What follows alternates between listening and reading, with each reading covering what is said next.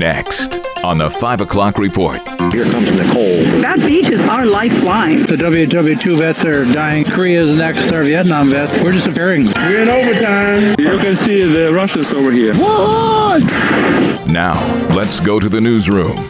Good afternoon. Thank you very much for joining us. I'm Mark Webster. It's a soaker around most of the listening area today as the remnants of Hurricane Nicole rumble through. They're still assessing the damage back in Florida where Nicole hit the hardest. Our infrastructure took a beating from Hurricane Ian. There was no way that we could have ever recovered from that. And now here comes Nicole. Volusia County Sheriff Mike Chitwood, longtime Daytona Beach resident Marcy Dutton says the beachfront destruction is going to make for tough times there. We are a tourist town. That beach is our lifeline.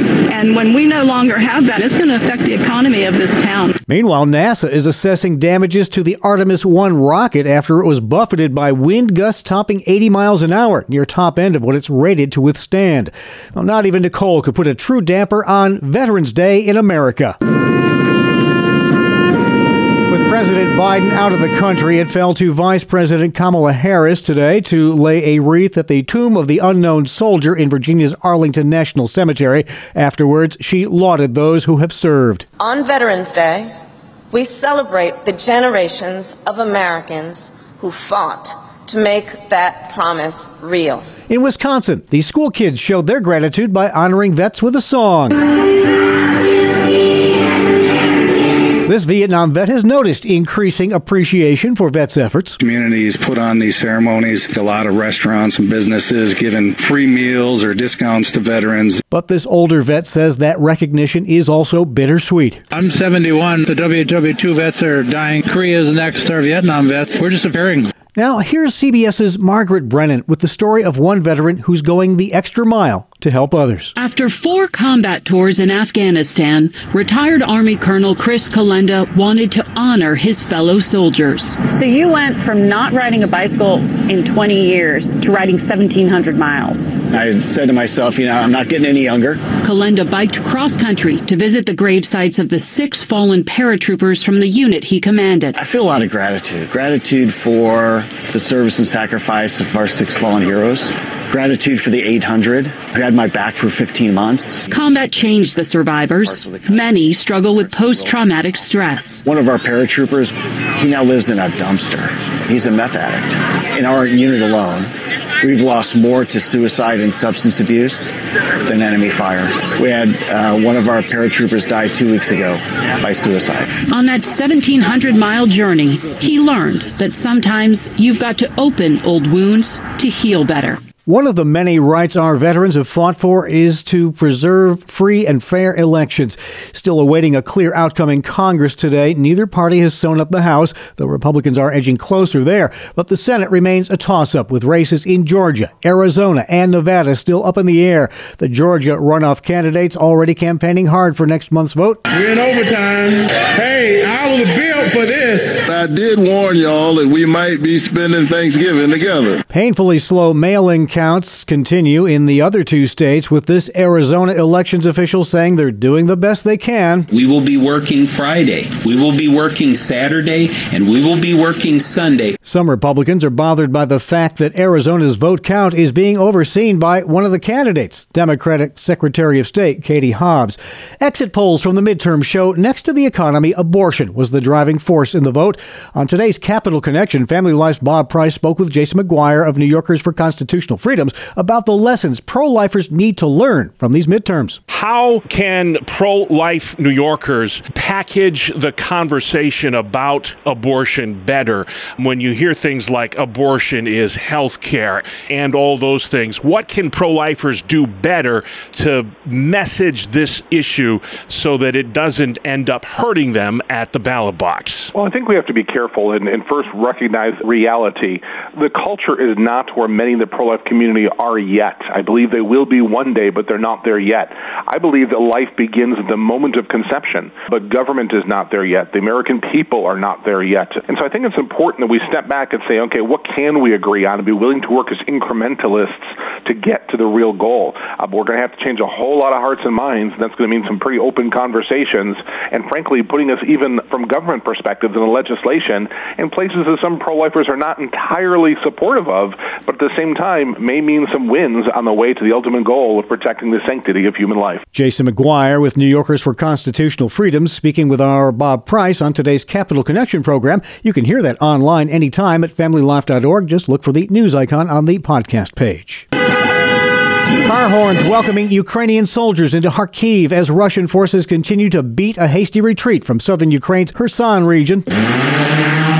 Soldiers just a few miles from enemy lines are using drones to hone in on Russian positions. They're now marked men. You can see the Russians over here. But the Russians can also see the Ukrainians. Further back, the artillery takes aim. What? CBS's Chris Livesay. The eclectic comedian known as Gallagher has died. I would like to leave you with these words of wisdom. I want you to remember behind every successful man is an amazed mother in law. Multiple reports say the man who became famous for smashing watermelons during his stage act passed away at the age of 76 from massive organ failure.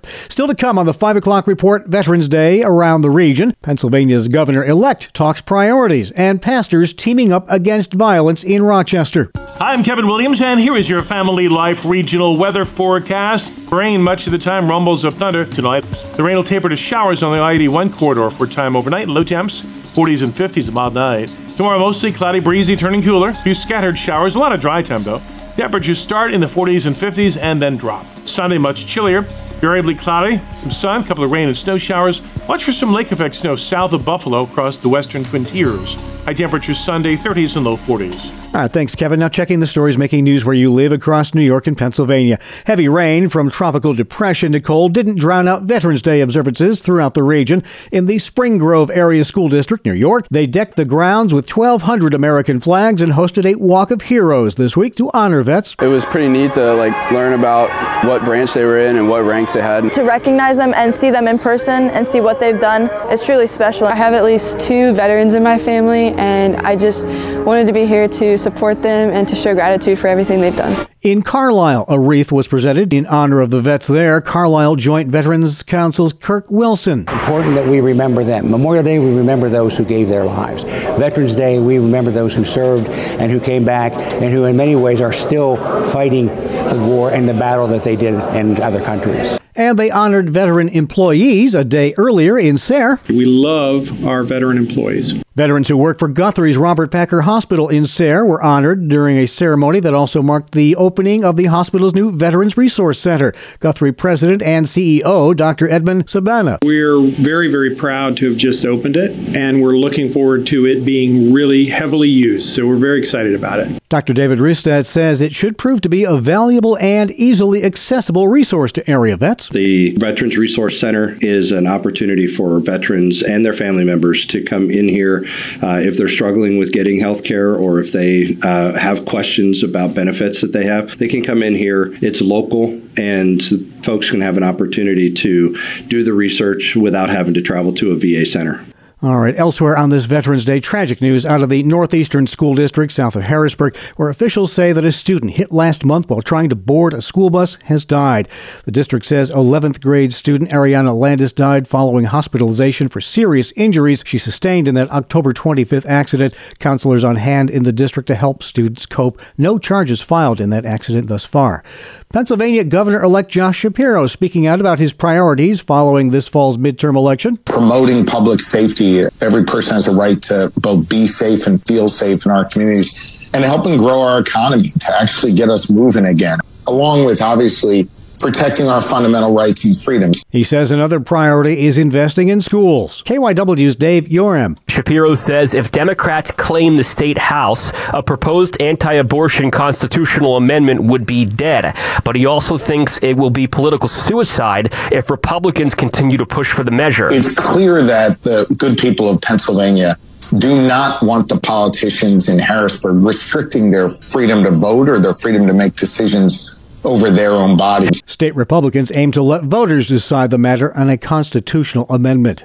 The Pennsylvania Turnpike looking to fight unpaid tolls with a new law. It will definitely help us by going after them sooner rather than waiting until they've racked up more than they can pay for. That's PA Turnpike Commission spokesperson Carl DeFebo. ABC 27's Kendra Nichols says the agency's trying to make it easier for toll ride travelers to pay up. The Turnpike recently added the Cash Payment Network, which allows customers to pay toll invoices at 70,000 retail locations nationwide. The new law allowing registration suspensions for $250 worth of unpaid tolls takes effect in January.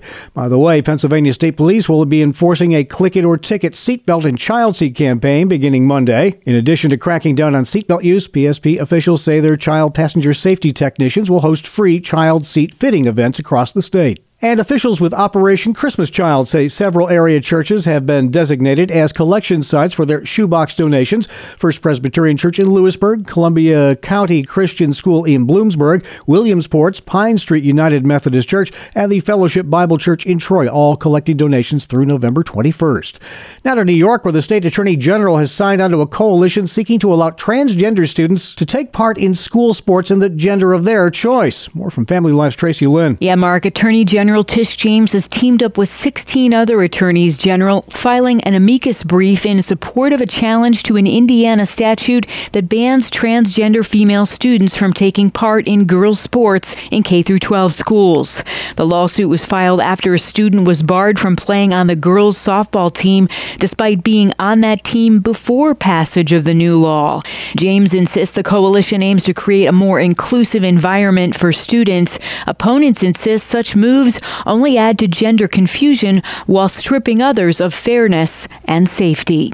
Tracy Lynn, Family Life News. Uh, thanks, Tracy. A town hall meeting of Rochester clergy groups looking to offer hope and answers in the wake of the city's ongoing homicide epidemic. Pastor Johnny Harris tells Wham 13 News. I think it's something in relation to our families not knowing that they have a safe environment, a place where they can go to certainly make sure that we're raising our children in the right way. Harris says creating that safe environment for kids now makes a lifelong difference for them. When children, of course, are being raised in schools and other aspects of places, they know that they can have a safe environment. They can have a place where they can basically become really what they were intended to be in terms of life. The pastors hope to find ways to give structure to families instead of seeing their kids fall into a culture of gun violence. Rochester has suffered over 70 homicides this year. Next up is your nightly market report brought to you by Ambassador Advisors. Here's Family Life's Dave Margolotti. Stocks trading higher for the second consecutive day today following the much softer than expected CPI data that was released yesterday. China's reversal of their zero COVID policy to shorten quarantine lengths boosting early morning trading as well, with crude oil jumping 3% from China's decision as investors bet this will increase oil demand internationally. Energy today leading the S&P 500 gains followed by communications services and consumer discretionary spending. The Dow up 34 points, the Nasdaq gaining 209 and the S&P 500 adding 37. Ambassador Advisors is a Christian financial planning firm helping faithful stewards do more. Online at ambassadoradvisors.com. This is the 5 o'clock report on family life. Many of us have a bad case of stuffitis. Hi, I'm Rob West with today's MoneyWise Minute. Here's a statistic for you. We Americans spend nearly 38 billion, that's billion with a B, 38 billion dollars a year to rent self-storage units. That's a lot of money spent on storing stuff. Now, I know how easy it is to gather things over the years. Sometimes it's stuff we're saving for when our kids get married or start their own families. Sometimes it's stuff we inherit inherited, but often it's just stuff we don't need and should get rid of, and yet we're paying to store it. Here's a challenge for you clean out that storage unit and put the money you were spending into savings, or maybe give it away. There's no need to spend money on storing things you don't need. Connect with a certified Kingdom advisor who's been trained to deliver financial advice that aligns with your Christian values by visiting our website, moneywise.org. Coming up on the 5 o'clock report, a ride in an ambulance usually isn't very fun, but hey, there are exceptions to almost every rule. Squad 51, man with abdominal pain. Squad 51, KMG 365. I'm Kevin Williams, and here is your Family Life regional weather forecast. It is going to be a dark, damp night tonight as moisture associated with the remnants of tropical storm slash hurricane Nicole moves across the area. Some of that rain will be heavy. Could be a few rumbles of thunder. Watch for reduced visibility and slippery spots on the wet leaves. The rain will taper to showers on the I-81 corridor for time overnight. Low temps, 40s and 50s. Tomorrow mostly cloudy, breezy, turning cooler. A few scattered showers. A lot of dry temp though. Temperatures start in the 40s and 50s and then drop. Sunday much chillier, variably cloudy, some sun, a couple of rain and snow showers. Watch for some lake effect snow south of Buffalo across the western Twin Tiers. High temperatures Sunday 30s and low 40s. All right, thank you very much, Kevin. Finally at 5. A ride in an ambulance is usually A, short, and B, not fun. But a British couple's adventure breaks both of those rules. Back in 2018, Lawrence Doty and Rachel Nixon were looking over eBay for a used RV to do some traveling. Then a different vehicle struck their fancy, a used ambulance.